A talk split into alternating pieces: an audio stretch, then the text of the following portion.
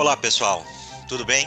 Este é o Ordem Natural Podcast, o seu podcast sobre cultura, filosofia e valores morais, no qual falamos sobre coisas inúteis, porém importantes. Antes de falarmos sobre o episódio de hoje, eu quero pedir para vocês nos darem aquele apoio e nos seguirem nas nossas redes sociais. No Telegram, no Twitter, no Facebook, YouTube, Ramble, uh, Spotify e outras plataformas. Curta, compartilhe, assine, para a gente continuar com o nosso trabalho. Hoje nós vamos dar continuidade à nossa série sobre o livro O Poder, de Bertrand de Juvenel, no nosso quadro Ordem Natural Desconstruindo a Modernidade. Nesta quarta, quarta parte da série, a gente vai analisar o capítulo 6, cujo título é Dialética do Comando. Com base nele, nós vamos refletir sobre a seguinte questão é, e atualizá-la, inclusive, trazer temas contemporâneos em torno dessa questão, que é por que um poder que se instaura por razões egoístas acaba por ter preocupações sociais e o poder que se instaura por razões sociais acaba por privilegiando razões egoístas. Mas antes de a gente começar o nossa, nosso debate, a nossa análise, é, o Madaloso vai resumir um pouco esse capítulo para nós. E aí, tudo bem, Madaloso? E aí, tudo bem? Vamos lá então, mais um, um episódio aí de ciência política. Uh, então, o, o Bertrand de Juvenal começa é, o capítulo a partir é, da análise do poder em seu estado puro, que é o comando para o seu próprio interesse e bem. Ou seja, o comando para o interesse e bem dos que comandam, né, do poder. E a partir dessa base que ele pretende explicar o desenvolvimento histórico do poder. Para o Juvenel, o poder não é um, um, efeito natural da inclinação que os homens têm à, à obediência. Né? Porque para ele é mais fácil imaginar um homem ou alguma, alguns homens tendo a vontade de mandar do que todos os homens tendo a vontade de obedecer. E pela navalha de Ockham, né, eh, que ele usa, eh, para ele essa explicação mais plausível para o surgimento do, do, do, poder. Ou seja, ele surge através, a, a, a, por, pelo meio do impulso que as pessoas têm de mandar, de comandar. Né? Uh, além disso, uh, é, só, é interessante que essa, essa explicação ela, né, é, contraria várias né, teorias que dizem que o, né, o poder ele surge né, naturalmente do contrário, né, da, da tendência que as pessoas têm a, a, a obedecer. Né? Mas, além disso, o Juvenal disse que a, a, noção de que os governantes foram forçados a governar pelos governados, né, de que os, os governados né, clamaram, pediram para serem é, governados pelos governantes, né, que essa noção é paradoxal é, e absurda quando considerada no contexto de uma unidade política maior. Né, porque essa noção ela pressupõe uma formação, é, que uma formação é, grande, né, sujeita ao mesmo poder, tinha necessidade e sentimentos comuns e que constituíam uma comunidade. Né? Mas as grandes unidades políticas né, se originam por meio da imposição de um único comando sobre eh, eh, grupos eh, diversos. Ou seja, quando a gente está numa análise macro, né, numa análise macro, isso não faz muito sentido né, em fazer que em dizer que os, os governados pediram para serem governados pelos governantes. então, o poder no princípio ele não é uma uma, uma, uma emanação, uma, uma, uma expressão da, da, da, da, da nação, porque não havia uma nação até que vários elementos separados tivessem vivido muito tempo juntos sob o mesmo poder. Então, o poder veio necessariamente em primeiro lugar. Para ele, é um grande erro acreditar que, que o Estado é um resultado natural da sociabilidade humana. As, as, as civilizações menores, as unidades políticas mais primitivas, é, é, podem até ser, mas não o Estado moderno. Isso a gente mencionou no, no, no episódio passado, quando, quando, nós falamos que quando o Aristóteles diz que o ser humano é um animal político, que ele não está falando sobre o Estado moderno. Né? É, e aí é bom dizer nem... também que o que o Bertrand Juvenel está tá propondo em termos de análise meta-histórica, né? porque ele não está descrevendo o processo histórico, ele está tentando encontrar uma lógica nos diferentes eventos da história do desenvolvimento do poder político, é é, é, uma, é uma visão contrária àquela do, do, da doutrina do contrato social, né, que tem as suas diferentes vertentes em Rousseau, Hobbes e Locke, né, de que é, primeiro existia a sociedade, depois a sociedade, por algum problema de convivência, instaura o governo. Né? Uhum. É muito pelo contrário. Né? O que ele está falando é que a busca pelo poder é que instaura né? e, e formata uma sociedade, organiza uma sociedade, né? É, uhum. e principalmente quando essa sociedade é vista como é, uma, é, uma nação, né? ou seja, é vista como algo a qual todos pertencem, né? Uma totalidade a qual é, todos se sentem parte dela. Então é uma, é uma afirmação bem provocativa quando a gente uhum. contempla ela em relação às diferentes tra uh, tradições da, da, filosofia política. Uhum. É. é, e essa é uma análise mais macro, né? Que está sendo feito, né? Porque também tem a teoria da, da, origem mágica do poder, que, que aí se trata de sociedades bem primitivas. Né? Então a gente já está aqui analisando o poder num estágio de desenvolvimento um pouco mais avançado de civilização, em que já há unidades políticas maiores. Então, é, ele diz que para que uma pequena civilização cresça né, e se torne uma, uma, grande civilização, é necessário um, um novo fator. E, e, esse novo fator é justamente poder. Né? Acontece uma fusão entre várias civilizações pequenas e na grande maioria das situações, essa fusão resulta do instinto da dominação e não do instinto de associação, ou seja, algo coercitivo. O poder e a dominação é o responsável pela existência das grandes formações políticas. E, ou seja, as grandes formações políticas elas nascem da conquista. Né? Os conquistadores geralmente ou são um, um bando de, de, guerreiros fora da organização, né? uma, uma conquista externa, né? que né, conquista essa sociedade, mas às vezes é uma sociedade menor dentro da própria sociedade conquistada, ou seja, pode ser um grupinho pequeno dentro da própria sociedade que conquista né, a, a, sociedade, ou pode ser um grupo que vem de fora. Na, na, na primeira situação, né, uma região ou um, um, um, no caso de um, de um, de um grupo de, de guerreiros fora da organização, né, é, uma região ou um município comanda vários municípios, né, enquanto no segundo caso um pequeno povo comanda muitos povos. Né. E desses eventos primordiais é que surge uma, uh, uma capital né, e uma nobreza.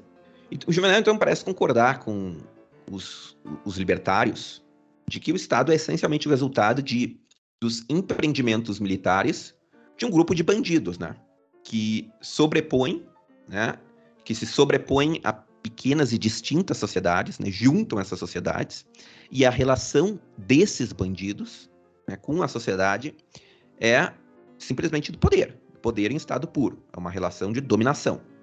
Essa forma de poder não tem legitimidade e quem detém esse poder só quer explorar e viver às custas dos súditos uh, explorados. Contudo, quanto mais a sociedade, essa casta dominante, né, quanto mais essa casta dominante expande a sua área de domínio, mais fraca ela se torna para conter o número crescente de súditos e de pessoas descontentes com essa forma de dominação. E aí ele menciona alguns exemplos históricos, né? Por isso que os, espartanos, os espartanos limitaram muito suas conquistas, né? Atenas, por outro lado, quando aumentou os tributos que ela recebia dos seus aliados, ali, aliados entre aspas, né? Eram aliados no início, depois passou a ser uma aliança coercitiva, né? Então, quando a, a Atenas aumentou esses uh, tributos, ela perdeu o império, né? Teve a guerra do Peloponeso, enfim. Uh, ou seja, é do interesse do poder restringir a sua expansão né? não por benevolência, mas para conseguir se sustentar no longo prazo. Né?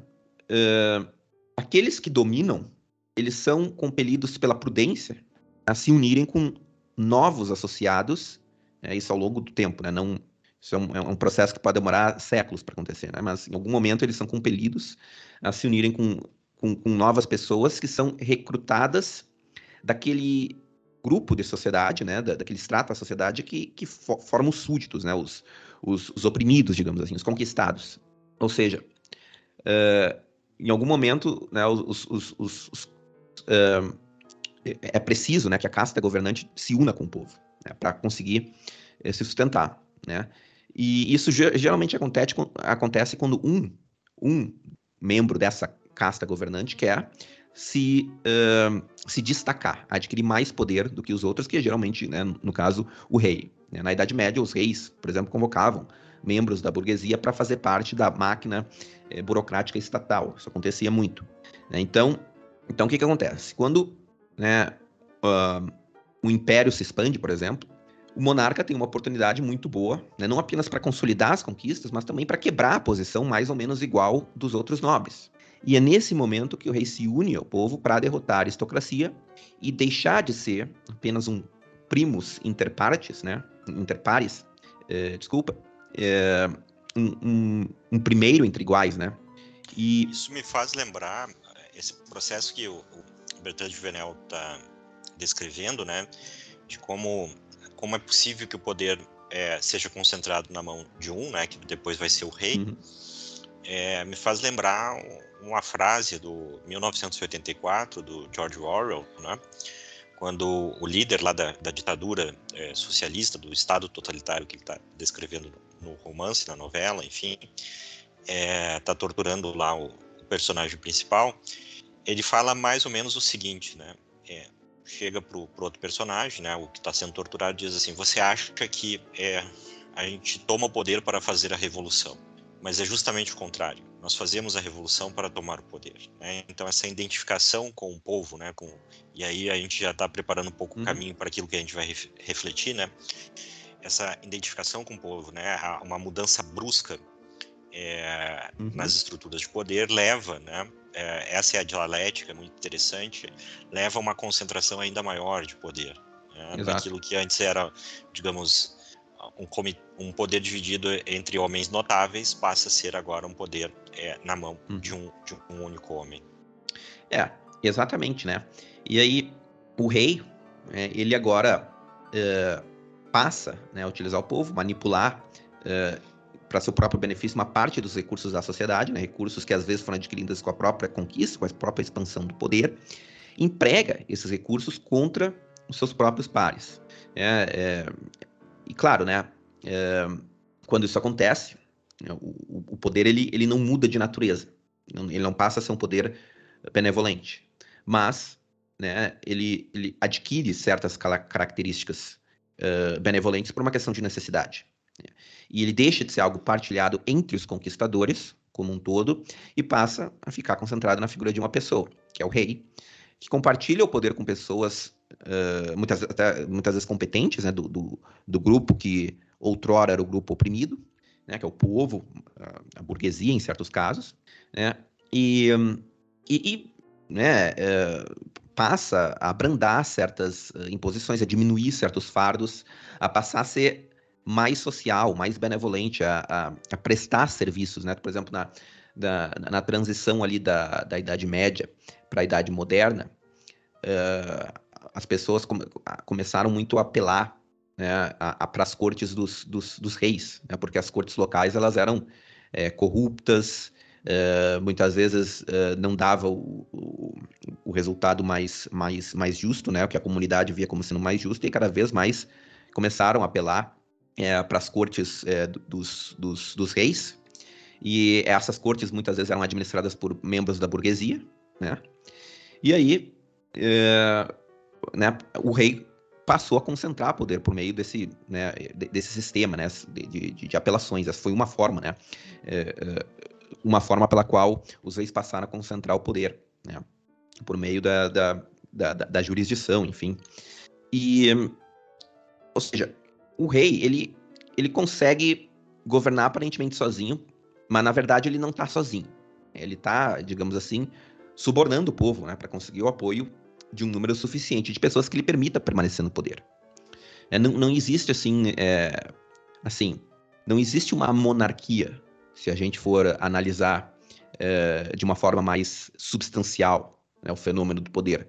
Não existe um poder comandado por uma só pessoa. O poder ele necessariamente é partilhado. Né? Uh, então, monarquia é só uma forma, é uma forma, monarquia, democracia, aristocracia são formas, e muitas vezes formas vazias, né, que não, que não se referem à realidade, porque eh, sempre é, é, é preciso contar com um apoio, né, de, de uh, no caso da monarquia, com apoio de outras pessoas, uh, enfim. E, então, é, o rei passa a recrutar esses, esses uh, esses membros competentes, passa a prestar serviços uh, benéficos para a sociedade e dessa forma o poder acaba adquirindo uma natureza mais, uh, mais benevolente. Eu, eu, eu, eu, me lembro daquele quadro né, do, do Monty Python em que tem um grupo de, de bárbaros ali que quer se rebelar contra o Império Romano e aí um deles diz assim, é, é, esses romanos têm nos explorado por gerações, acabaram com a nossa liberdade, a nossa autonomia. E o que, que eles nos deram em troca? Que esses desgraçados nos deram em troca? Aí um silêncio, assim. Aí um deles diz: Os, os aquedutos? Os aquedutos? Ele, tá, tá, os aquedutos. Tá, beleza. Tudo bem, concordo. Os aquedutos. Que, tá, mas e que mais? Segurança? Ah, segurança. Tá, segurança. Beleza. E aí, que mais que eles fizeram em troca? Aí um outro diz: saneamento? Tá, tá, saneamento. Beleza, além dos aquedutos, a segurança do saneamento. Que, que mais que esses malditos nos deram em troca? Aí um outro diz lá, lá no fundo, as estradas. Tá claro, as estradas, mas todo mundo sabe das estradas, mas que mais? Aí educação, medicina, e assim vai. Até que no fim eles decidem que é melhor não fazer a rebelião, que tá, que tá melhor com os romanos mesmo, né? É mais ou menos é, essa cena que, que me veio à mente. É, em determinado momento, o rei ele passa a ser o responsável por forjar ou criar uma certa consciência nacional. Né? Os homens passam a se considerar compatriotas por causa de sua fidelidade à figura do rei. E o que acontece nas repúblicas uh, democráticas modernas é que o aparato monárquico do Estado é preservado, mas com uma única diferença. A nação, né, uma, uma, uma pessoa fictícia, da nação é colocado em lugar do rei, que é a pessoa de carne e osso. Uh, e aí, enfim, a gente vai discutir isso aí mais, mais tarde, mas uh, né, só para resumir, o poder, na prática, então ele revela duas, duas naturezas, uma benevolente e outra egoísta. E aí é preciso ser assim. Se o poder quiser persistir, é, vale lembrar que até mesmo em regimes totalitários né, existia um apoio popular muito forte ao poder. Né? É, nenhum poder sobrevive pela, simplesmente pelo uso da força bruta, né? É, claro, no caso dos regimes totalitários, existe é, o, também o fenômeno da propaganda em larga escala, que é essencialmente a, né, a lavagem uh, cerebral, coisa que não existia antigamente. Então, é um pouco diferente o fenômeno. Mas sem a máquina de propaganda, que faz com que o regime alcance enorme apoio né, das pessoas, ou seja, sem o apoio de grande parcela da sociedade, o poder não conseguiria se manter nem mesmo nos regimes totalitários. Mas, a conclusão dele é que não importa o espírito com qual o poder tenha sido estabelecido. Né? Ele não é nem 100% bom e nem 100% mal, mas uma combinação dos dois. Mas, né, ele, ele, ele adiciona isso, né? O, o poder, a essência do poder é egoísta. A essência é egoísta. Ele pode adquirir características sociais, mas a essência é egoísta e sempre vai permanecer egoísta, de modo que qualquer tentativa de fazer com que o poder passe a ser essencialmente benevolente vai resultar apenas na criação de mais meios de, de, de coerção que aumentam o poder sem fazer com que ele se torne bom. É, é por exemplo, que a gente viu na Revolução Francesa. Né? Na, na, Revolução Francesa, uh, existia uma, havia uma monarquia com bastantes problemas, né? ninguém nega isso, mas resolveram né, substituir a figura do rei, que todo mundo sabia que exercia o poder de, né, de, de, uh, de, forma egoísta por pela figura da nação, né, que representaria os interesses de todo mundo. E o que aconteceu? Bom, o que aconteceu? Teve um derramamento de sangue absurdo, nunca antes visto na história até então. Né? Uh, teve uh, ditadura, né? depois uh, chega o, o, querido Napoleão Bonaparte, né? e tentou conquistar a Europa inteira. Né? As guerras napoleônicas Alguns, inclusive, descrevem como a Primeira Guerra Mundial, né? Porque ela envolveu grandes partes do, do globo. E o Estado francês, né, depois, né, de que, mesmo depois da estabilização, mesmo depois da Congresso de Viena, da queda Napoleão, é, era um Estado muito mais, é, tinha um poder era muito mais centralizado, é, muito mais autoritário e, e, e, menos livre, né? O povo era menos livre do que antes na, na, na monarquia. É exatamente isso. É, é muito interessante que é, o, título do, do capítulo leva a palavra dialética, né? É, que entre outros significados é a ideia de que algo, a, a, essência de algo é produto de uma contradição, né? É, entre duas forças que se opõem. Né? E o poder, é, ele, é isso que ele está descrevendo de modo, no que ele chama de uma, né, de, de uma análise lógica né, da história do poder, ela segue uma lógica dialética, né? ou seja, o poder ele é a síntese é, de contradições. Né? Então, é, na medida em que ele se torna egoísta, é, quanto mais egoísta, mais ele tem que é, agradar socialmente, né? E na medida em que ele procura agradar socialmente, mais ele, ele se volta ao egoísmo, né? É, ao mesmo tempo, é, então é, é, essa é, é interessante esse primeiro ponto, né? De que quanto mais o, o poder se centraliza né, na mão de, quanto, de alguns poucos ou de uma pessoa, né? Quanto mais essa pessoa ou essa elite detém poder, mais ela precisa, é, mais ela precisa de apoio, mais ela precisa agradar, né, aqueles que é, ela vai comandar, né, porque o fato de agradar não, não exclui, como ele, ele destaca várias vezes, não exclui o fato de que o poder continua sendo coercitivo, né? É, ele continua sendo é, é, imposição é, de uma vontade sobre sobre vastas, né, digamos assim, vastos números número de pessoas, né? Ao mesmo tempo que ele descreve né, nesse processo, que é muito interessante, né, e ele vai esclarecendo isso em alguns trechos no final do capítulo, é que é, para se corrigir um poder, ou seja, para é, conter os excessos de um poder, é preciso recorrer a um poder superior. Né? E, e aí que está, né? Então, o, o, novo poder ele, ele se constrói a partir do, do, uh, do seu antecessor e não em ruptura com seu antecessor. Né? Os vastos mecanismos criados pelo regime anterior né, são preservados né, para, digamos assim, uh, eh, para a nova direção política. Né? E, e, esse, e é isso que é interessante, que ele descreve que essa, esse crescimento do poder vem, né, e aí de novo a coisa da dialética, vem é, de movimentos que querem é, anular né, o caráter é, egoísta e o caráter coercitivo do poder. Né? Só que eles recorrem para isso, né? O poder vai recorrer a um, a um, poder ainda mais coercitivo e ainda mais egoísta, né? Que vai ampliar então a estrutura da organização do poder, que é o Estado, né? E, e assim sucessivamente. Então, esse capítulo é muito interessante porque é o capítulo que está descrevendo o mecanismo histórico é, da tese geral do livro, né? Que é uhum. o crescimento natural do poder, é, ou seja, isso não é, é natural em que sentido? No sentido de que isso não é uma produção deliberada dos seres humanos, né? é resultado do próprio processo é, da natureza do, das relações de poder dentro da sociedade e da busca do ser humano pelo, pelo comando, né? de comandar os demais. Porque também ele vai descrever isso, né? que é, à medida que a pessoa se consolida no poder, ela não, ela não vai exercer, digamos assim, de maneira mesquinha, mas ela vai estar né, numa posição elevada onde ela vai aspirar né, uhum. Grandes feitos, né, mas, no entanto, ainda é pessoal. Né? Então, é, é, o poder é uma síntese de contraditórios, né? do egoísta com o social, do, da liberdade com, com o comando, da coerção com a benevolência, e não né, uma coisa ou outra.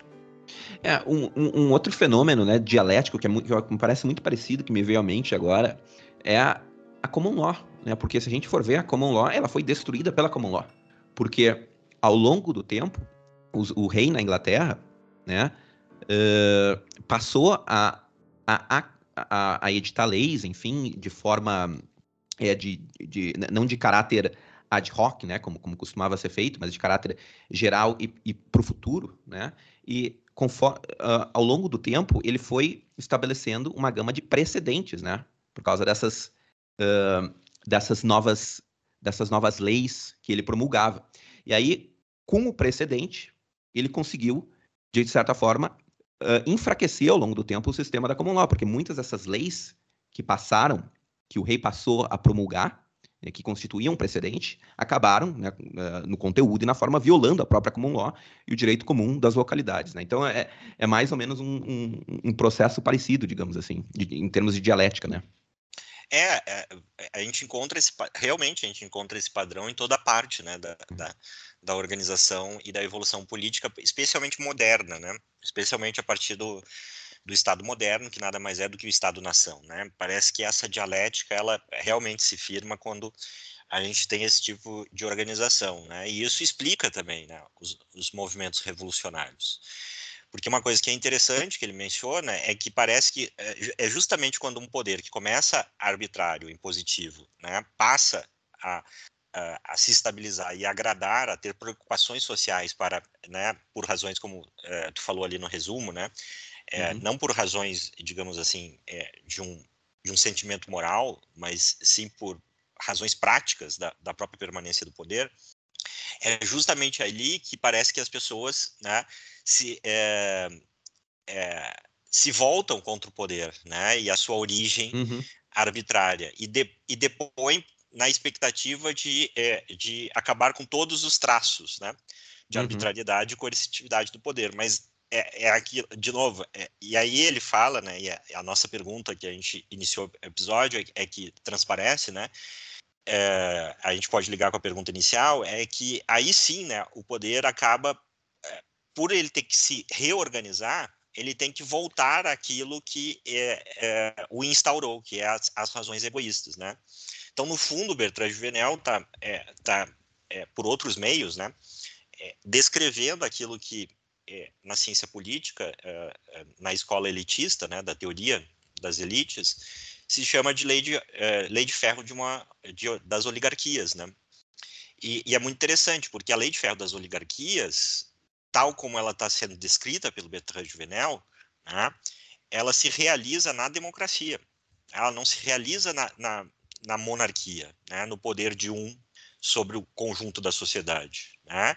Ela se realiza né, na tentativa do poder ser exercido por todos, mas que acaba sendo exercido por uma oligarquia, por uma, né, por um grupo é, de pessoas que acaba tendo mais poder do que um rei, porque eles agora eles, é, como eles se instauram, né, por, uh, digamos assim, por aquilo que é a aparência de uma preocupação social, eles não têm tanta preocupação em agradar e conquistar o apoio de todos, quanto o monarca que está sozinho e claramente é quem exerce o poder. Né?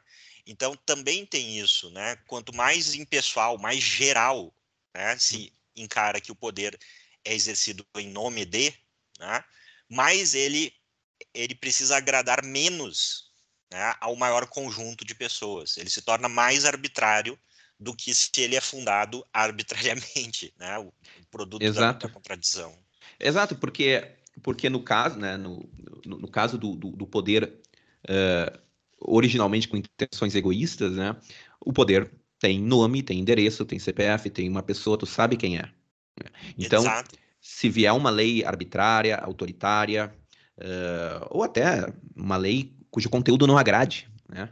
Uh, que, que, que, siga todos os procedimentos formais corretos, mas o conteúdo não agrada. As pessoas estão muito mais dispostas a desobedecer esse tipo de lei, né? a dizer, não, isso aqui eu não vou cumprir. Por quê? porque, assim, é, né, é, uma, é uma interferência indevida, né, essa pessoa não tem essa prerrogativa. Agora, quando é um poder impessoal e, e, e, diluído, né, entre pessoas, assim, que, que tu não sabe exatamente quem é, né, e, e claro, e aqui quando a gente fala do, do poder é, diluído entre pessoas, a gente não está falando necessariamente ou só em deputados, em senadores, em presidente, é, em, em, membros das, da, das cortes mais altas. Essas são algumas né, algumas pessoas, né, alguns, algumas pessoas que estão partilhando esse poder, mas também tem um outro grupo, que é o, digamos assim, o establishment, o deep state, o estamento, que são uh, que não são vistos, né? São pessoas que detêm muito poder, mas, mas que não são, não, não são vistos. Né? Então, e, e, né, e há essa, essa, essa noção né, muito transmitida de que, de que né, o que, que sai do Congresso, ou, ou sei lá, é, alguma, alguma decisão, alguma nova lei, enfim, é produto da vontade geral, é produto da nação, é produto né, da, da, da, democracia, do processo democrático. Né? Então nós nos governamos, nós fizemos essas leis, né? Então por que que tu não está cumprindo? Por que, que não vai, por que, que tu vai desobedecer uma lei né, que tu mesmo é responsável por, uh, por promulgar, digamos assim? Então, é, mas, mas né, na democracia na, na, na, monarquia, desculpa, se tem muito bem essa noção de que não, nós, nós, não, nós não somos não somos nós que estamos promulgando essas leis, né? Exato. É, isso é muito interessante porque, é, de novo, o caráter contra, uh, dialético, né? É, então, assim, é, numa monarquia, a forma do poder é egoísta, mas a, a, a sua prática, ao longo do tempo, se torna so, uh, guiada por preocupações sociais, né? É, fruto, digamos assim, de uma preocupação egoísta de permanecer no poder, né? de agradar o maior número possível de pessoas para que é, grupos minoritários organizados né, não consigam tomar o meu poder, na medida em que eu sou apoiado por muitos. É, na democracia é o contrário. Né? A, a forma, né, o formalismo é, é digamos assim, é, é, a ideia de que o poder ele é social, né? ele, é, ele, ele corresponde à sociedade de alguma forma, através dos seus representantes, etc. Mas ele se volta a preocupações e finalidades cada vez mais egoístas, daqueles que efetivamente exercem o poder. Né? Ou seja, eles conseguem transformar o seu. Numa democracia, é muito mais fácil você transformar o seu interesse particular em interesse público, né, em, em interesse de todos, do que o contrário. Né? Uhum. E esse talvez é um, é um dos paradoxos né, é, da democracia, né, que é muito difícil de nós compreendermos, porque essa palavra foi, é, hoje é cercada, né, por, é, digamos assim, por uma névoa, né, de, é, de, é, de absoluto, né, como a palavra em si não, não pode, é, fosse uma realidade, né, absoluta do ponto de vista moral. Então, é, eu sempre muito... gosto de dizer que quando, quando dizem, né, ah, é, quando, quando falam no interesse público, interesse social, é, coloca as mãos na, na, na tua carteira, é, cuida das tua, da, da, da, tua liberdade, porque vem bomba por aí, né? É. Exato. Proteja, Mas, proteja eu... os teus é. filhos, né? Porque vem bomba por aí.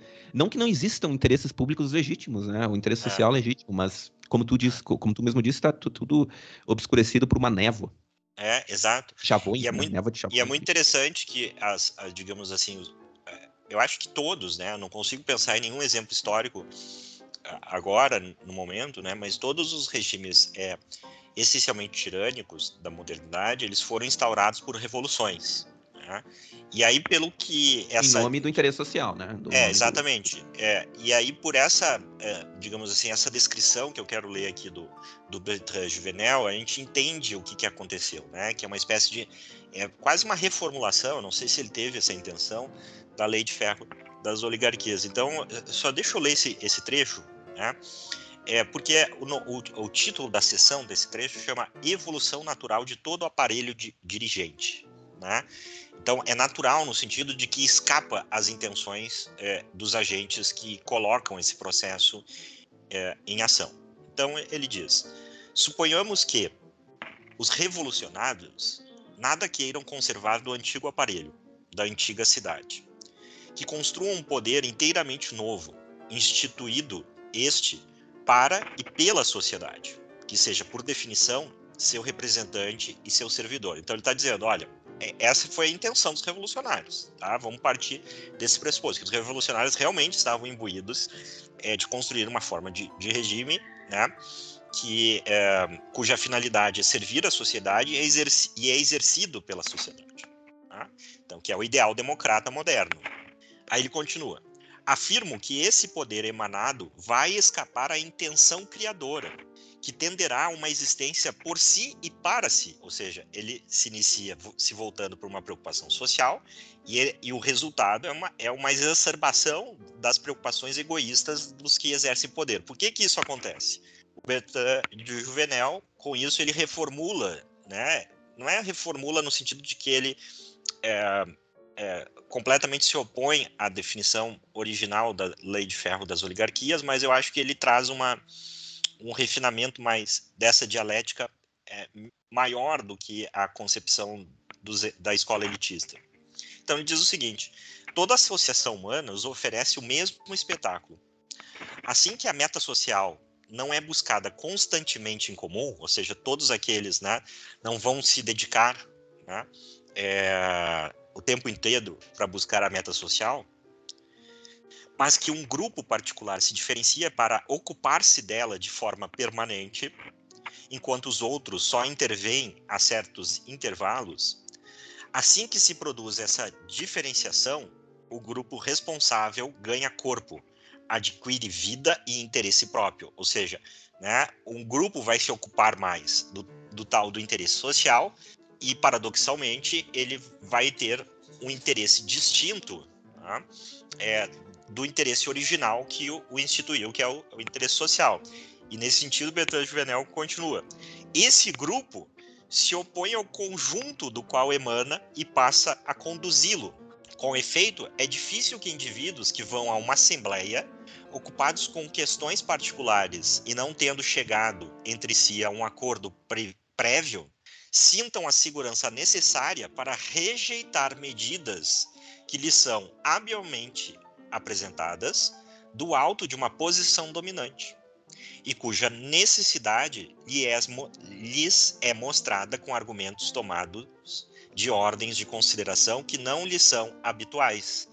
Então, né, o, o poder nasce, digamos assim, dos membros é, comuns da sociedade e à medida que ele vai sendo exercido, alguns se tornam permanentes e se colocam numa posição acima, então, desse, desse poder, é, acima da sociedade, passa a comandá-la segundo os seus próprios interesses. Né? E, e, é muito interessante que ele vai falar isso a gente verifica não só na, na, associação política, mas em todas as outras associações coletivas, né? No, nos, nos de uma empresa, né? na relação entre, digamos assim, o conjunto de acionistas e o CEO, né? o diretor, uh, nos sindicatos, entre o líder sindical e a massa de sindicalizados, e por aí vai. É, então, mas esse isso, é um isso... elemento interessante. É, isso é, como tu mesmo disse, é natural em toda a associação humana. Sempre tem essas pessoas, né, que tem uma, que são, digamos assim, mais proativos, digamos assim, que tem uma, uma gana maior por liderar, por uh, comandar, né, por, por, por, eh, por, liderança, digamos assim, né. E um, isso é uma coisa que poucas pessoas têm, né. E, então é natural, natural que, inclusive nos regimes democráticos, poucas pessoas né, estejam no, no comando. Então, assim, é, é, é, eu acho né, que, que, a gente tem que. Isso é mais ou menos uh, aquilo ali que, o, que foi colocado, não me lembro como é que é o nome do autor, mas aquele cara, o, o sociólogo alemão que escreveu sobre partidos políticos, né? Ah, eu acho que é o Michels. É, é mais ou menos isso que ele colocou ali que ele, que ele tava, quando ele estava descrevendo a, a, teoria elitista, não? É, é a, a, lei de ferro da oligarquia, né? Um grupo vai, vai, vai se profissionalizar né, no movimento. Uhum né? Então, isso de novo é o caráter dialético. Né? Aqueles que se voltam aos seus interesses particulares né, é, não vão exercer o poder por razões egoístas. Né? Porque eles não vão se especializar no exercício do comando e do poder. Aqueles que se preocupam com o interesse social acabam né, se profissionalizando e passam a ter interesses próprios na manutenção do seu poder. Né? E acabam, então, é, é, é, é, deslizando, né, deteriorando a, os ideais iniciais, né, por um, ideais, digamos assim, pragmáticos da manutenção do próprio poder. E essas considerações, então, passam a estar em primeiro plano e, e os ideais originais né, passam, então, a estar secundarizados e condicionados né, ao interesse da, do poder pelo poder né, do poder e pela permanência do poder. Então, é isso também é a essência desse que eu acho genial esse trecho do, do George Orwell em 1984, né, quando ele fala que não é, não se toma o poder para fazer a revolução, se faz a revolução para se tomar o poder. E, e a finalidade, e ele acrescenta depois a finalidade do Partido Revolucionário, né, uhum. é o uhum. poder pelo poder. Não é o poder para a revolução, não é o poder para servir a sociedade. Né? Ou seja, acaba que a ordem dos fatores altera o produto. Tá? O poder que se instaura por razões egoístas acaba criando a finalidade, acaba tendo que servir a finalidade de agradar o maior número de pessoas. E o poder que se instaura né, por razões sociais né, acaba por servir razões pessoais do próprio poder. E isso é um ato contínuo, porque, como ele fala, na medida que o poder começa a agradar a, a sociedade, a sociedade se volta contra ele mais facilmente, né? Porque passa a perceber o quanto ela estava sendo dominada antes uhum. dos benefícios serem, serem concedidos. E aí se constrói a partir, né, um novo aparato a partir do, da, da, do aparato anterior. Então, o resultado final né, desse processo dialético de síntese, a, a síntese é é, é a contínua expansão do aparato de poder, né? é, que se expande pela luta contra o próprio poder, né? pela, a, a, ou seja, a, a, a esperança, vamos dizer assim, a ilusão né? de é, apagar qualquer vestígios né? Uh, de parte da essência do poder, que é a coercitividade, que é né, o egoísmo, etc, etc, né, que vai gerando mais, mais e mais capacidade do poder comandar a sociedade. É, exato. E sobre esse fato, né, de que as pessoas, é, na medida em que o poder se torna benevolente, né, quando as pessoas notam que o poder é egoísta, o Tocqueville tem um, um capítulo muito interessante no, no Antigo Regime e a Revolução, que ele faz uma análise da Revolução Francesa, em que ele fala justamente isso, né, que na França, os encargos feudais eles eram muito menores do que em muitos outros países da Europa, né, do que a maior parte dos países da Europa, né, ali no, no, no século XVIII. Existiam poucos encargos feudais, existiam alguns, mas eles não eram tão opressores quanto em outros lugar, lugares. Não existia servidão, por exemplo. Né? Na França não, não, existia mais servidão. E, e, e, mas, claro, havia uma distinção de status, né? havia certos privilégios para a aristocracia, certas isenções de, de impostos e, e tal. E e, e, foi na França que a Revolução uh, aconteceu, né? Ou seja, não foi porque o povo estava oprimido, mas, uh, bom, as causas da Revolução Francesa são múltiplas, né? Mas uh, por esse aspecto, né? O, o povo, né, os, os, camponeses, né, eles passaram justamente a ter noção de que eles podiam ter uma, um, de que o poder ele, ele era essencialmente egoísta, né? E, e de que talvez, né, eles passaram a ter essa a ideia de que talvez Talvez não poderia ter, ser assim, né? Uh, então foi mais ou menos isso que, em certa medida, que, que, que causou, né, que contribuiu bastante para a revolta né, dos camponeses, para a revolta popular da Revolução Francesa. Essa percepção de que o poder é está sendo egoísta e de que talvez, né, uh, talvez a coisa poderia ser diferente. Aí, claro, né, eles caíram na, na, na, promessa dos revolucionários, enfim. Mas, enfim, aí já é, já é uma, uma outra história. É, e, e é interessante que o Bertrand Juvenel traz assim relatos de pessoas que, que participaram do poder, né? E todas elas chegam à mesma conclusão. Então a gente tem duas figuras que são completamente distintas, né? A gente tem o, o revolucionário anarquista Pierre Proudhon, tá? Uhum. É, que vai dizer o seguinte após a sua experiência como deputado na Assembleia de 1848 na França.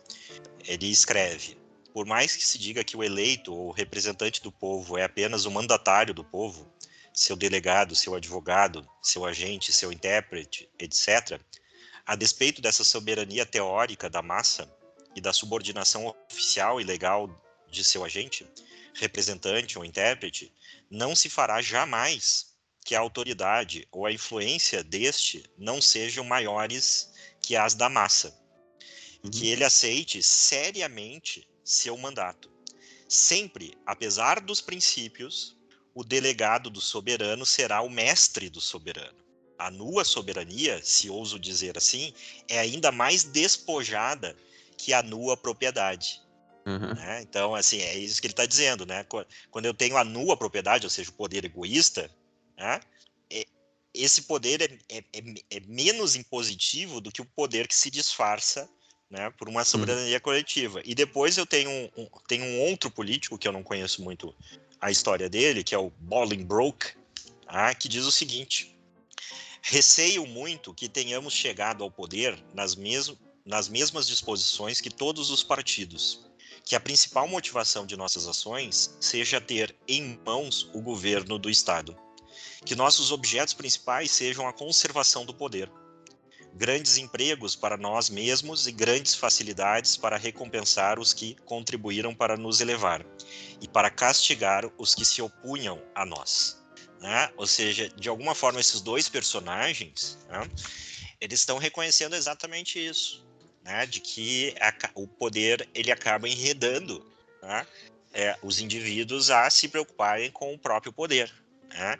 E esse processo ele se torna tanto mais é, é, tanto mais intenso, tanto mais é, forte, é, quanto mais o poder se, se instaura e, e, procura ser justificado em razão de um interesse social.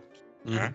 Talvez por esse mecanismo que, que tu falou, né, de que quando ele está centrado numa pessoa, ele se torna mais visível, então os governados eles tendem a ser mais intolerantes, até porque eles não nutrem, como o Bertrand Juvenel já falou em, né, é, em outras partes do livro anteriores que a gente já comentou, né, as pessoas nesse caso elas não nutrem a esperança de elas exercerem o poder, então elas vão querer combater Exato. algo que é, elas não participam. Quando se abre a esperança para as pessoas a participarem do poder, elas vão combater quem está no poder, mas não a estrutura do poder. Muito pelo contrário, uhum. elas vão querer ter mais poder, como o, esse Bolingbroken fala no final, né? que nós vamos querer ampliar os nossos recursos, parafraseando ele, né? para agradar aqueles que nos apoiam e castigar aqueles que, que de alguma forma se opõem ao poder. E aí o poder se torna, é, nesse processo dialético, ainda mais egoísta. Né? Quanto mais social é a sua justificativa, mais as preocupações egoístas do próprio poder se impõem sobre a sociedade. Né? E aí a gente pode, inclusive até hoje, né, a gente eh, falar um pouco sobre, é, digamos assim, essas preocupações também, né, sociais contemporâneas que não mais se estendem ao nível nacional, né, não tem mais preocupações nacionais, mas preocupações globais, ainda mais gerais, né, como propostas é, é, de uma renda universal mínima, né? Ou aquela o já ficou conhecido o slogan né, de uma das peças publicitárias do Fórum Econômico Mundial de Davos, né, que é você não vai ter nada e será feliz. Né?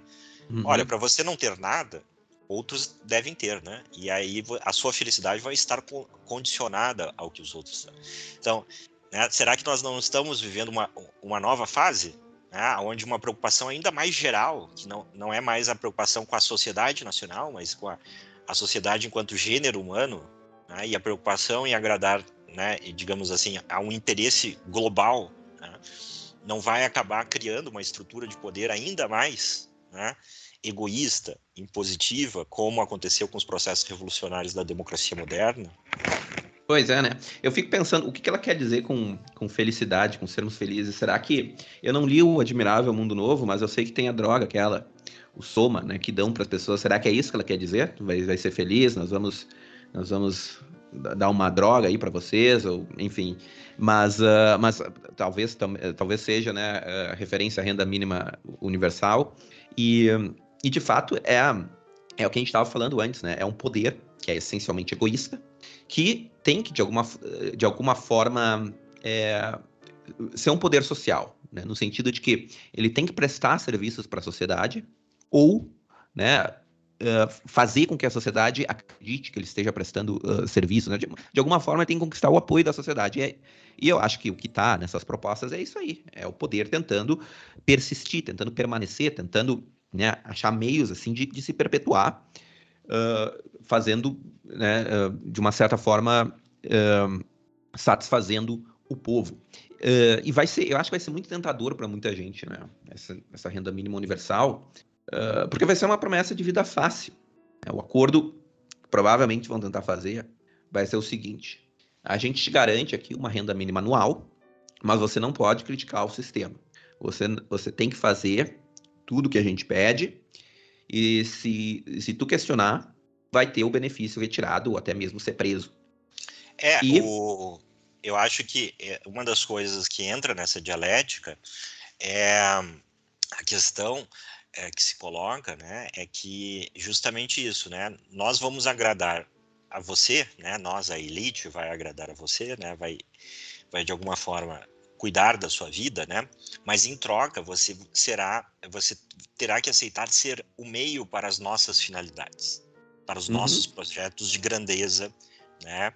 É, do que o mundo, é, do mundo que nós desejamos é, construir. Uhum. Exato. E eu acho que é mais ou menos isso que já acontece na China, né?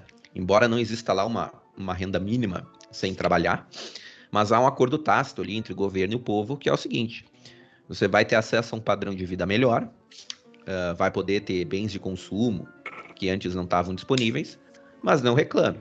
Né? Trabalhe que nem um cavalo, compre o que você quiser comprar e não reclame e aceite o sistema de dominação, é, vigilância e, e, e controle que existe. E eu acho que vão tentar fazer um acordo semelhante no Ocidente, né? Porque o sonho desses caras é, é tornar o mundo uma, uma, uma grande China. E né, vai, ser, vai ser muito tentador. E, e muita gente vai aceitar isso porque de fato vai ser uma vida mais fácil. Aparentemente mais fácil, né? A, a, mais fácil e aparentemente mais feliz. Mas vai ser que nem um pacto com o diabo, né? Que é isso, você renuncia a viver uma vida virtuosa, evitando as dificuldades, né? Para ter acesso a uma vida tranquila e confortável, aparentemente boa, mas que no fim das contas né, vai estar se destruindo como, como ser humano. É, no fundo, um pacto de servidão, né? E é, e é a lógica que. É pacto de servidão, né? É, é, é, é, a lógica que tu é, descreveu com, com o Monty Python, né? E que, de certa forma, é, está descrita aqui num outro trecho desse capítulo do Bertrand Juvenel. É, e que é isso que as pessoas têm que entender, né? Que o poder não é, ele não é bom ou mal, ele é bom e mal, né? E, e justamente é isso que permite esse pacto que eu acabei de chamar de servidão. Né? Então, o Bertrand Juvenel vai dizer o seguinte: os mesmos déspotas que deixaram nas pirâmides o testemunho de um egoísmo monstruoso regularam também o curso do Nilo e fertilizaram os campos dos felás. Uma lógica imperiosa desperta a solicitude dos monarcas ocidentais pela indústria nacional, mas isso se torna gosto e paixão, né? Ou seja, o que, que acontece? O cara que está no poder, né? Ele, ele não vê esse interesse egoísta dele como um interesse particular, mas como o interesse do, do que a sociedade deve ser. Né? É o, ele quer ter o espírito de grandeza, ele vai se identificar como alguém que está acima né? A conduzir a sociedade. E para isso, né, para obter a obediência das pessoas a se tornarem meios, as pessoas aceitarem se tornarem meios para os fins que ele deseja para a sociedade, né, ele tem que, de alguma forma, conseguir agradar as pessoas. Uhum. Né? E aí fica a, a, nossa, a nossa reflexão para pro, pro, pro no, os nossos ouvintes que, porventura, venham a ler ou reler o, essa obra do Bertrand Juvenel, que é o seguinte, né? Aquilo que o Bertrand Juvenel está tá descrevendo que aconteceu é, nos impérios antigos e depois, né? É, nos estados nacionais, a gente não, não estaria testemunhando uma terceira fase né, uhum. cuja o campo, digamos, de ampliação do poder e, das, e consequentemente das preocupações sociais do poder, né, agora estão é, situadas numa escala global, né, e é justamente isso, para corrigir os, os abusos de um, de um poder, você tem que recorrer a um poder ainda maior, ou seja, para corrigir, ou a esperança de corrigir os abusos do poder nacional. Né? Nós estamos criando uma estrutura ainda mais vasta de poder em escala global né? e, consequentemente, então, né, num sistema de dominação ainda mais vasto e completo sobre as nossas vidas, onde o, o interesse, né, as paixões, não é só o interesse econômico, etc., mas as paixões, os projetos né, de uma elite global né, é, seriam a finalidade sobre a qual todos nós seríamos levados né, a servir, a nos tornar meios né, para a realização desses projetos é, é, grandiosos, né? Ou seja, acho... quanto mais vasta a ambição do poder político, mais egoísta ela se torna. Eu acho que é, é, é uma, é uma analogia que a gente pode fazer, mas eu, eu, eu tenho a impressão de que é um salto quantitativo que se transforma em um salto qualitativo essa vez, porque agora a gente não vai ter quem recorrer, né? Pois é. Quem, a quem é que a gente vai recorrer dos abusos do poder global? Aos marcianos? exatamente. Mas fica a reflexão, né? A gente está uhum. tentando aqui extrapolar a tese do, do Bertrand Juvenal e né, provocando... Ele, é, ele não chega a fazer essa análise, né? Porque não, não, ele escreveu o livro nos anos 50. É, então, assim, nem, nem se discutia isso ainda né, nessa época, né? E nem os meios que hoje nós... Né, é, que hoje os governos contam com, que as elites contam de vigilância, repressão, manipulação, sequer é, estavam é, sendo inventados na época que Bertrand hum. Juvenel escreveu esse livro. Mas fica o convite aí né, para reflexão dos nossos ouvintes. Eu espero que eles tenham gostado e, e nós vamos voltar em breve aí com a continuidade da análise desse, desse clássico aí, né? Apesar de não ser muito conhecido da, da filosofia e da ciência política, que é o poder do Bertrand de Juvenel.